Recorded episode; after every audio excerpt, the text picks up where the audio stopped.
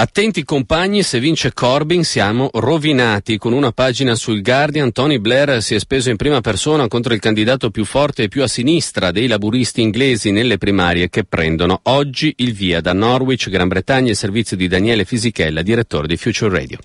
Da oggi e per i prossimi 28 giorni più di 600.000 sostenitori del Partito Laburista Britannico sceglieranno chi tra Yvette Cooper, Andy Burnham, Liz Kendall e Jeremy Corbyn avrà la responsabilità di opporsi al governo Cameron per i prossimi cinque anni.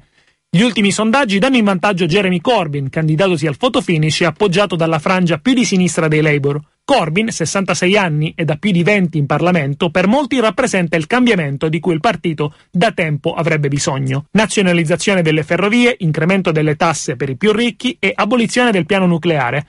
Con queste proposte Corbyn ha riportato l'entusiasmo tra le fila dei laburisti più delusi, attirandosi però anche le critiche da parte degli alti ranghi del partito, Tony Blair in testa. La scelta del leader si preannuncia difficile e non priva di colpi bassi. Negli ultimi giorni alcuni laburisti hanno denunciato il rapido incremento nel numero degli elettori registrati, chiedendo di posticipare il voto. Su una cosa però almeno i laburisti sono d'accordo. Chiunque sarà eletto il prossimo 12 settembre dovrà aver maggior carisma e idee più di sinistra dell'ultimo leader David Miliband.